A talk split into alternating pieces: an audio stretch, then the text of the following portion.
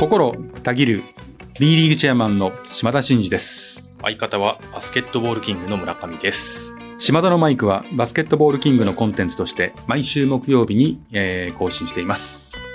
141回目なんですね。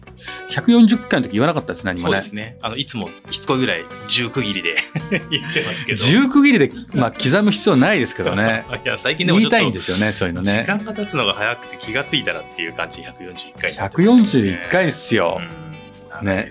ということではい。今実ははい。141回じゃないですか。はいはい。まあ、150回はい。記念。はいはい。150剣回記念。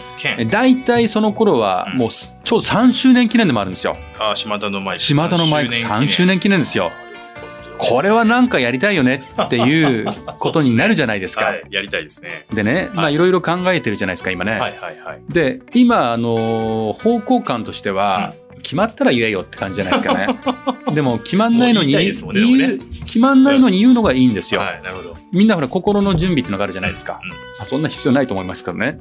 今聞いてる我々もドキドキしながら聞いてますけど、そうそうそう、はい何を言い出すのかな何を。言い出すのかなと思ってあの、公開収録をやろうかなと思うんですよ。あーいいですねうん公開収録公開収録。うん、はい。で、あと日にちを、うんまあ、8月はワールドカップで厳しいかなと思って、9月の、あー。9月、10月ぐらいがちょうどそのぐらいの時期にも当たるんで、ちょっと早めにまたご案内しますけども、えっと、公開収録をやってですね、うんうんうん。そこでうん。皆様の質問を受けたりとかしてうんお答えしながら、うんうん。えそして、そのままみんなで飲みに行こ みんなで飲みに行こう。うん。う。まあ今日は楽しかったねみたいな感じでちょっと打ち上げです打。ち上げ。あの公開収録兼打ち上げみたいなことです私、ね。ジェッツ自体は、ジェッツのブースターのみならず、よそのチームのブースターも含めて、はい募集したら来て、飲み会やってましたからね。ちょいちょいはいはいはいはい。なんか見たことあります。その様子を。島田社長と語り、語らないと。語らないと。島田社長と語らないと。うん語らのないと。夜です。はいこういうの好きですよね。語うん島田と語りましょうとかさ。ややちょっとこうね、あの、令和平成より前の昭和っていう。あ、そうそうそうそう。なんか、昭和エッセンスを前面に出すっていうのが基本的に私の、まあ、あの、ライフスタイルというか、なんで。なるほど。なんで、ちょっとね、皆さんにね、心の準備だけしておいていただきたいなと思いまして、うん今日発表しました。もうザクッとしすぎてて、こんなザクッとして言っても、どう受け止めていいか分かんないんだけど、って思われると思うんですけど、そういうのあるよってことだけ。はい。今日はだいたい150回付近に、そうえー3周年目を記念して、で、大体8、9月ぐらいには、いどんだけ適当なんだよ。わかりました。ということで、ちょっとね、はいあの、言いたくて、あ、言いたくてっていうことを今確認して、今言ってるってことなんで。スケジュールを抑えておいてにしてもだいぶ広いですが、まあ大体9はいはいはい。ち月。ょっと早めに決めましょうは。い、わかりました。早めに決めましょう。決めて、うん。じゃあ日にちを決めることが大事で。す。そして、募集的なものは、まあはいこの番組もそうですけど、バスケットボールキングさんのそうですね。なんかはい、ツイッターとかなんか SNS とかも含めてやりましょうね。ぜひぜひその辺で、はい。あのちょっと島田のマイク注目していただければというふうに思いますので、えー公開収録を、えー実施するのであると、はい。えー今言ってしまいましたと。はい。まあ言わなきゃ始まらないんでね、はい。はい。有言実行ですから。はい。はい。えーそれでは、島田のマイク、スタートです。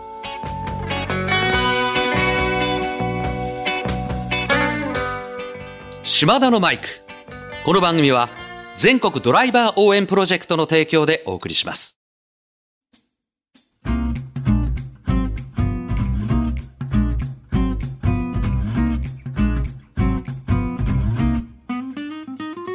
はい。ということで、出張シリーズ久々ですよね。そうですね。そういえ3ば連チャンですよ。そんなに行かれたんですね、この6月の20日、はい22、28おです。ー3連チャンなんです、これ。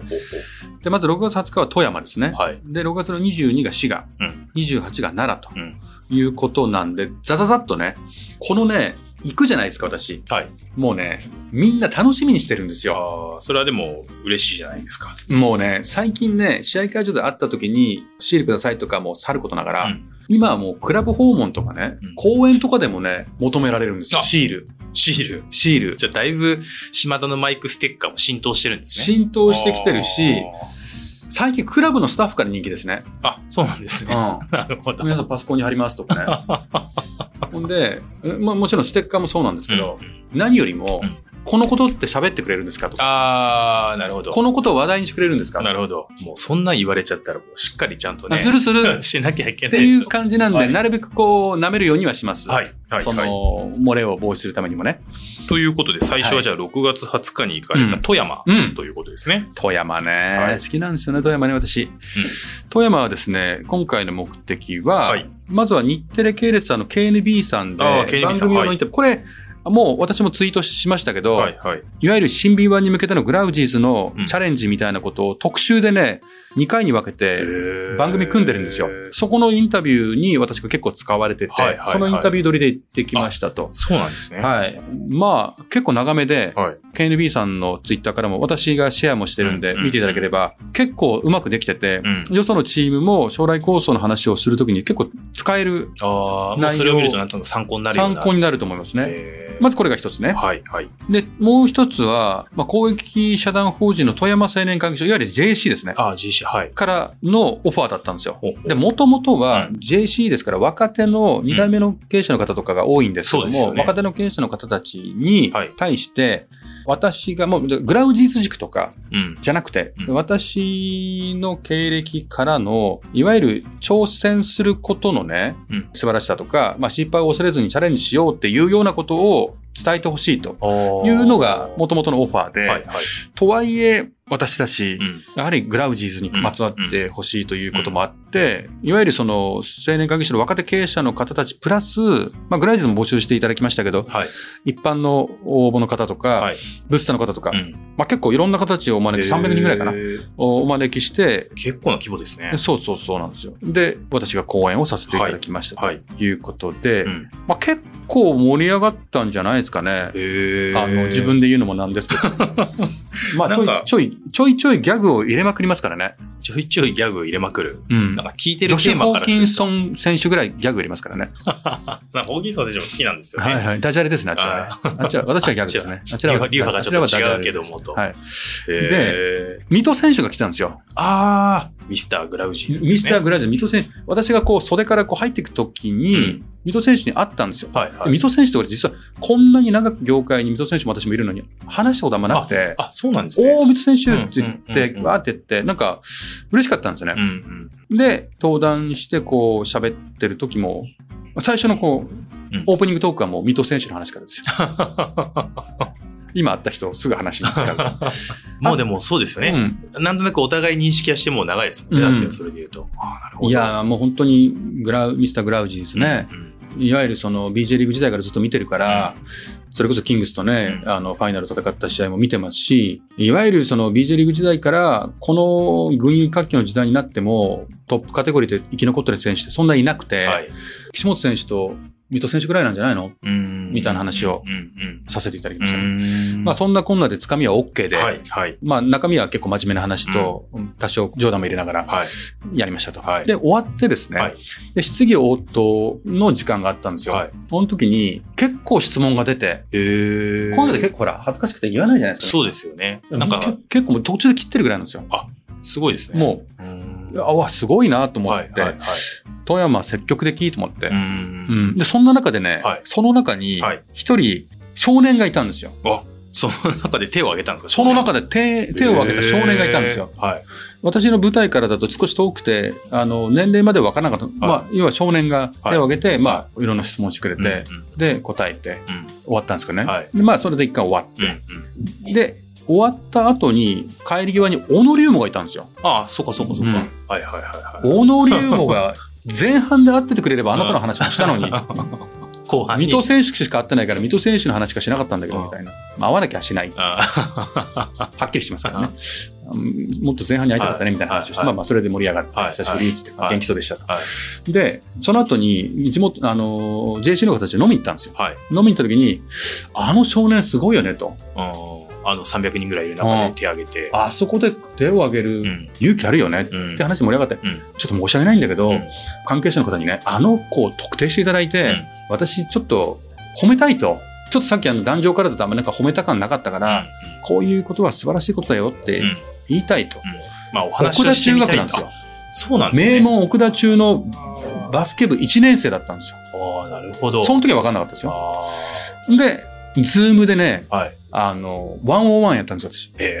あの、会場で奥田中ですとは言ってたんで、おお、名門じゃないですか、ぐらいのやり取りやったんだけど、まあ、何をしたかったかというと、はい。やはり中学生で、ああいう場で手を挙げるって本当に素晴らしいよってことをうん。褒めてあげることは、うん。彼の人生にもすごく大事なんじゃないかなってちょっと直感的に思ってですね、はい。夜の食事会で酔っ払いながらもそのことがちょっと離れなくて、はいはい。で、お願いして調整してもらったんですよ。はい。で、ワンワンして、ー。もうがっつりやってますから、その模様はこの後ですねあ、少しはい。ちょっと編集してね、全部長いんで、はい。ポイントだけ編集してお届けしたいなと思います。はい。じゃあ、はい。ちょっとその様子をお聞きいただければと思いますので。お聞きいただければと思います。はいはい、あの、B リーグの島田でございます。お父さんすいません、今日はこんな時間にお時間をいただきまして、ありがとうございます。あありがとうございます。カイリ君も突然ね、こんな話が来てびっくりしたかもしれないけど、まあ、この間はね、公園に来てくれてありがとうございました。やったそう、ありがとうございます。ちょっと私もね、あの時ほら、質問をしてもらって、まあ、いろいろお話をしたかったんだけども、時間の限りもあるんで、お話ができなかったっていうのと、まあ、何よりもね、うちのスタッフもそうですし、あの、私もそうなんだけども、まあ、ああいう場で手を挙げてね、質問したりするのって、中学生にはなかなかできないことだと思うから、実はあの後、我々夜終わってから食事してて、感動したねっていう話で盛り上がりましてですね。まずそれを、あの、改めて、そういう場で、こう、勇気を出して手を挙げて質問するっていうのは素晴らしいよっていうことを、ちょっと伝えたいなっていうのが今日の一番の私の思いですと。はい。だからまだ中学校1年生だよね。はい、そうです。ね。今12歳よね。あ今12歳です。去年まで小学生でしょあはい、小学生ですね。ね去年っていうか、ちょっと前までね。はい。それで、あの、ああいう場にそもそも来て話を聞こうという気持ちもそうだし、かつ、ちょっとね、あの、中学校1年生には難しい話かだったかもしれないけど、ああいう質問してくれてちょっと嬉しくてね。まあ、奥田中だから大先輩いっぱいいるもんね。見えます。ねえ今、1年生だけど、入って数ヶ月だけど、どうですか？練習含め。今のバスケットをやられてて。いや、あの、僕あれ、小小学生まで、あの、ミニバスとか習わずに、ずっとスクールでやっとったんですよ。うんスクールの中では、まあ自分で言うのなんだけど、うまい方だ、うまい方で、うん。昔学校でも、あ、俺頑張れるなっていうのは思っとったんですよ。うんうんだけど、まあやっぱ、奥田中学校行った瞬間に、やっぱみんなミニバスやっとって、その時、奥田中学校行った時に、うん。うん。レベルが違いすぎて、うん。泣いてしまって絶望してしまったんですよ。うんうんだから、あの、まあ、これから頑張っていかんと、うん。うん。スタメンとか取れんから、まあうん今はそんなに大きいことは言えんけど、これから頑張っていくみたいな感じです。なるほど。まあでも、どうですか？最初にそうなって、それとはいえ数ヶ月経ってるけど、そこは自分でもこう努力をしながら、少しずつ埋められてる感じはありますか？あはい、あの、最近昨日とかおとついの練習で、うん。いつも家で自主練するからか、うん。友達に、もう帰りめっちゃ上手くなったなっていうのを言われるんですよ。うんうんうん。その言葉で自分上手くなってるのかなっていうのは感じます。なるほど。自分じゃわかんないもんね。はうん。まあ、私もそうだったんだけどね。高校に行った時に、まあサッカーだったけど、全然高いレベルの高校に行って、打ちのめされて、うん、その距離を縮めなきゃって必死こいて練習に明け暮れてた経験もあるし、その時の打ちひしがれた全国レベルの差みたいなのを痛感したことは、ちょうど15歳ぐらい、あ、同じような世代でね、15歳ぐらいの時に感じたことがあるから、気持ちはわかるけど、あの、全然ね、多分ね、その当時に結構差があるなって思うほど差は実際なくて、おそらく、く、うん、当時はその差が結構あるなと思いすぎて、ちょっとビビっちゃったり、さすがに。にちょっと無理じゃね？とかね、こう力が入りきらない時があって、でも相当今思えばそんなことはなかったし、そんなこと思わずにやってれば2年生とか少なくとも3年生ぐらいには捉えられたであろうなって思うことはあったりするから、はい意外とそんなに差があるようでなかったりするんでね。まあ、もう気持ち、気持ち切らさずに、す素直に。あとはかん考えてっていうのもこの間言ったと思うんだけど、じゃあ、はいそのライバルの選手との自分の特徴はとかね。じゃあ、その選手より自分の強みは何なのかとか、まあ、冷静に考えて、そこを一つ一つ自分で工夫しながら練習したり考えていくっていうのが、ただただ一生懸命やるのは大事だけど、バーっとやってるだけだと、そこはなかなかクリアできないかもしれないから、工夫したり考えたり、ポジション争いしてる人がどんなプレイヤーでとかっていうのを考えてやるっていうのは、その近道かもしれないね。はい。うんこんな話をよくジェッツの選手でやってましたよ。うん。じゃあなんか、カイリ君からなんか、せっかくだから、質問か、今、こんなことを考えてて、こんな悩みがあるんだけどとか、なんかあれば、遠慮なく言ってください。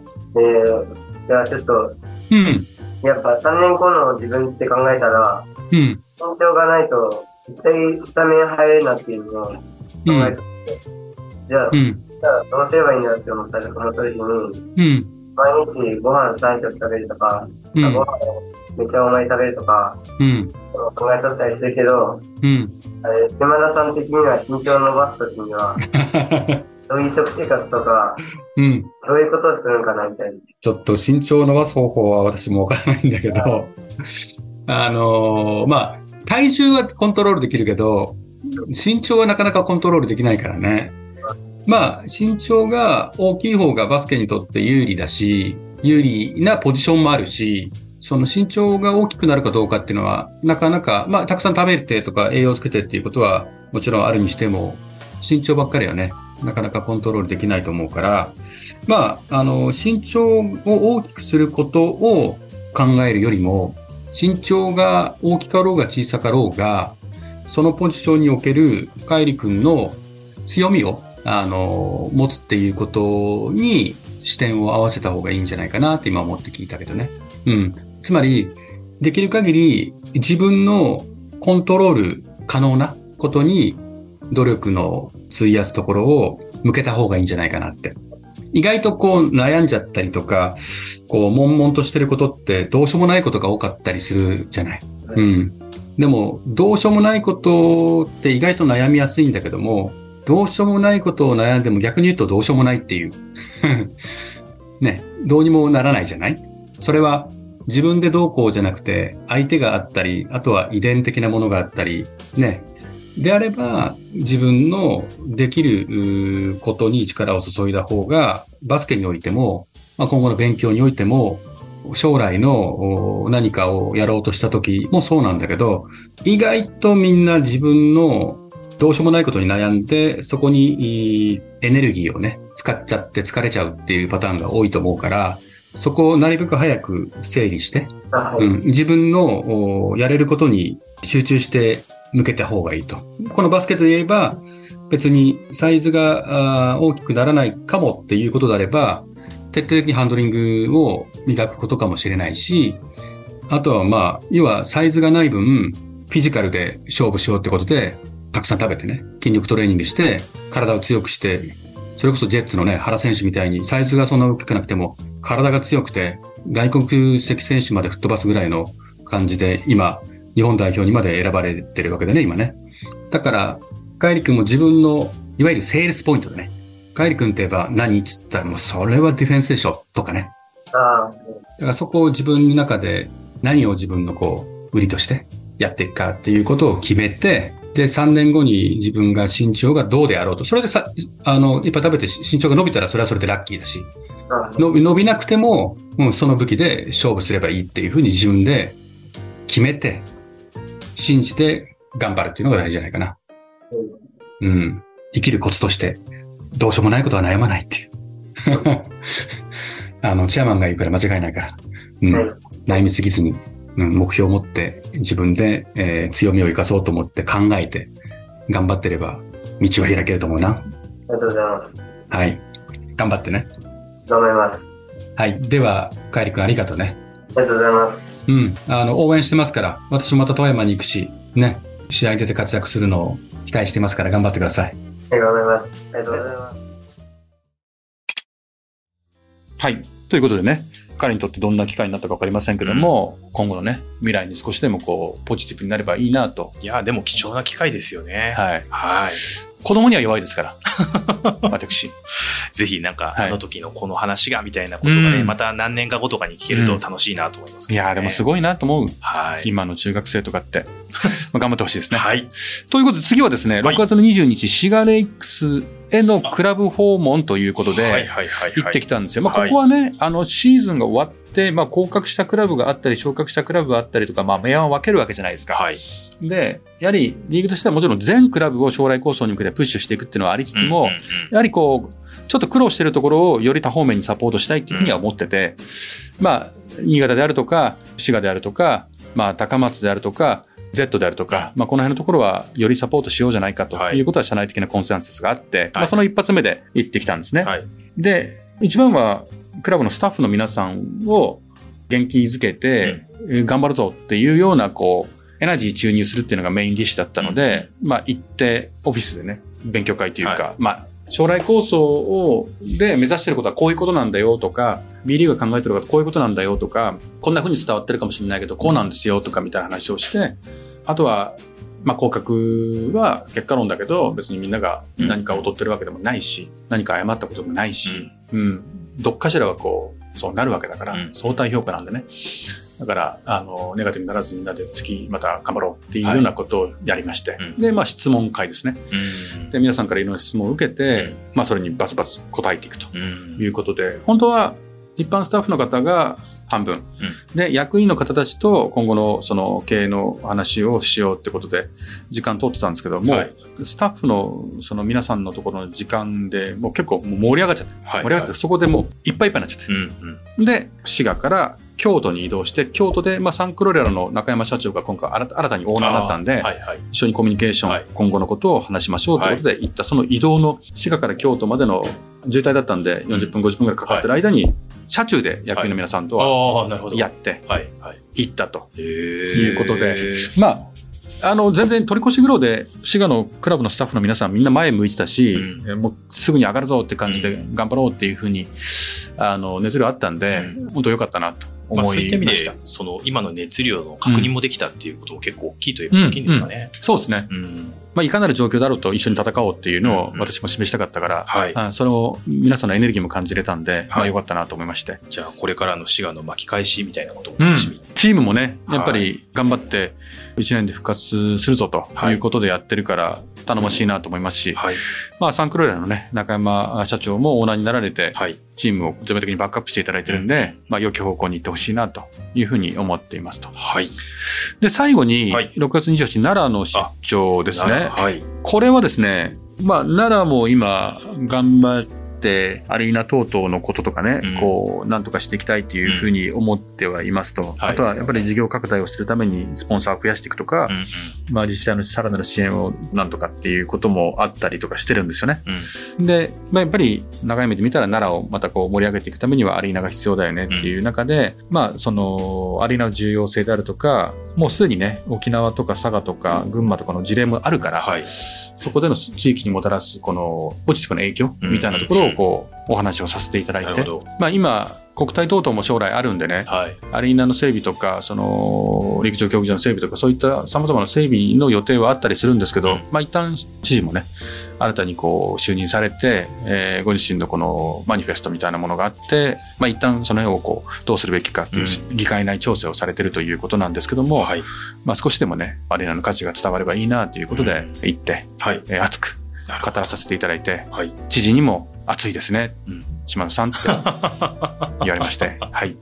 暑さが売りですっていう感じでやってきましたけども、そして、はい。その後に市長にもね、あ。えー奈良市長にも、はい。奈良はね、今回知事も市長も初めてなんですよ。行政って必ず行くんですけど、はいはい、今まで奈良ってね、2、3回行ってるんですけど、毎回勉強会なんですよね。スタッフへのなるほど。どっちかというとこう、島田地区先インナーで行なんでっていうことでやってってことですね。そうそう。でも今回は外に行ってということで、市長ともお話をさせていただいて、将来構想の意義であるとか、入場者数とかを据えてることの意味とか、そういったものを話をして、あ、そういうことなんですねと。うん。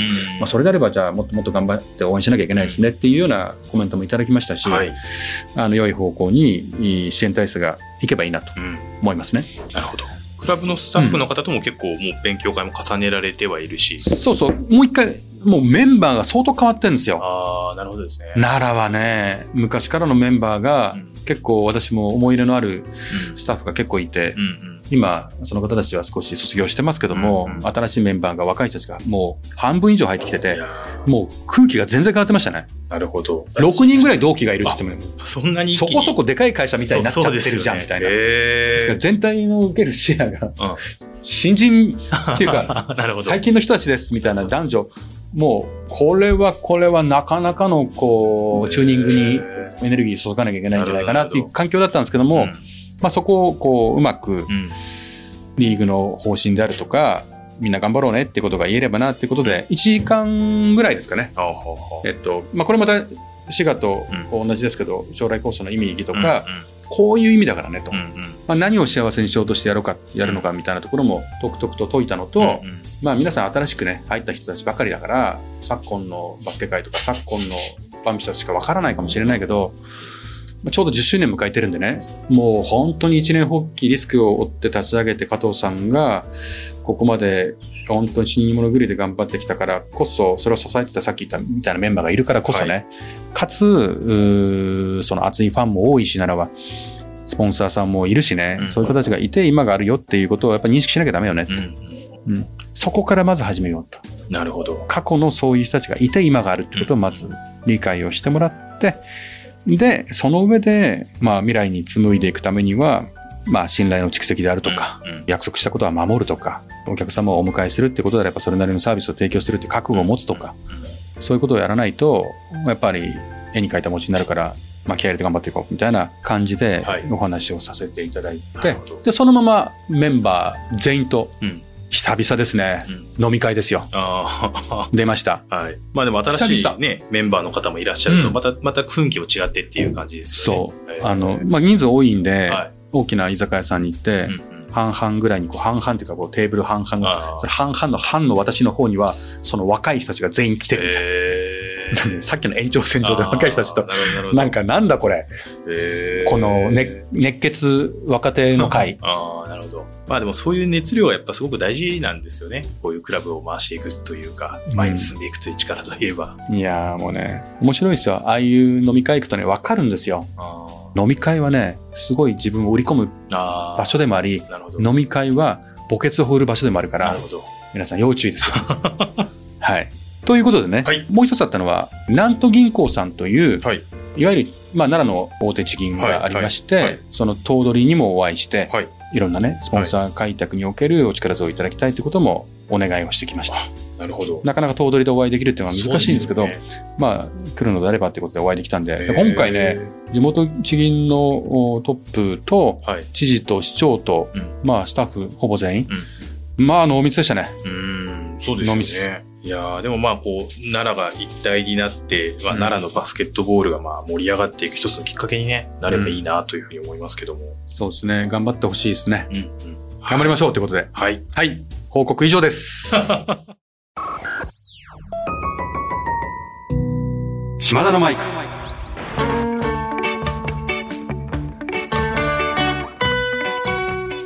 島田のマイク。この番組は全国ドライバー応援プロジェクトの提供でお送りしました。はい。ということで、はい今日は出張シリーズ。はい。富山市が。久々でしたねそうですね。うん、なかなか濃かったっすうね。ん。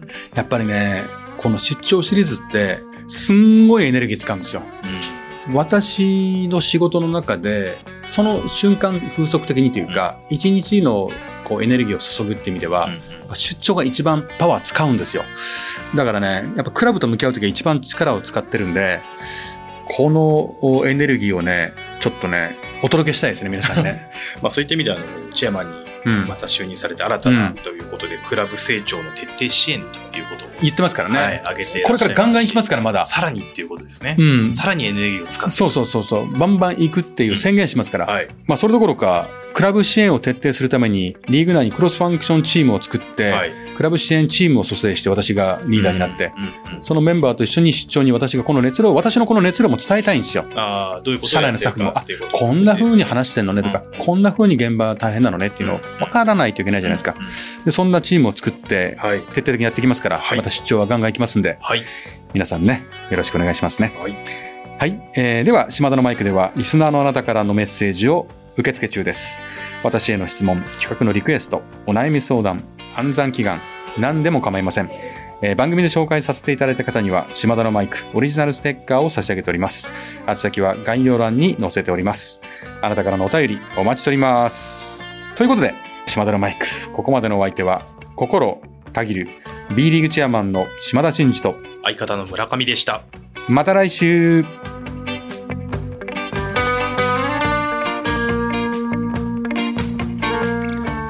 お聞きいただいたコンテンツは、制作、バスケットボールキング、制作協力、B リーグ、配信、日本放送でお届けしました。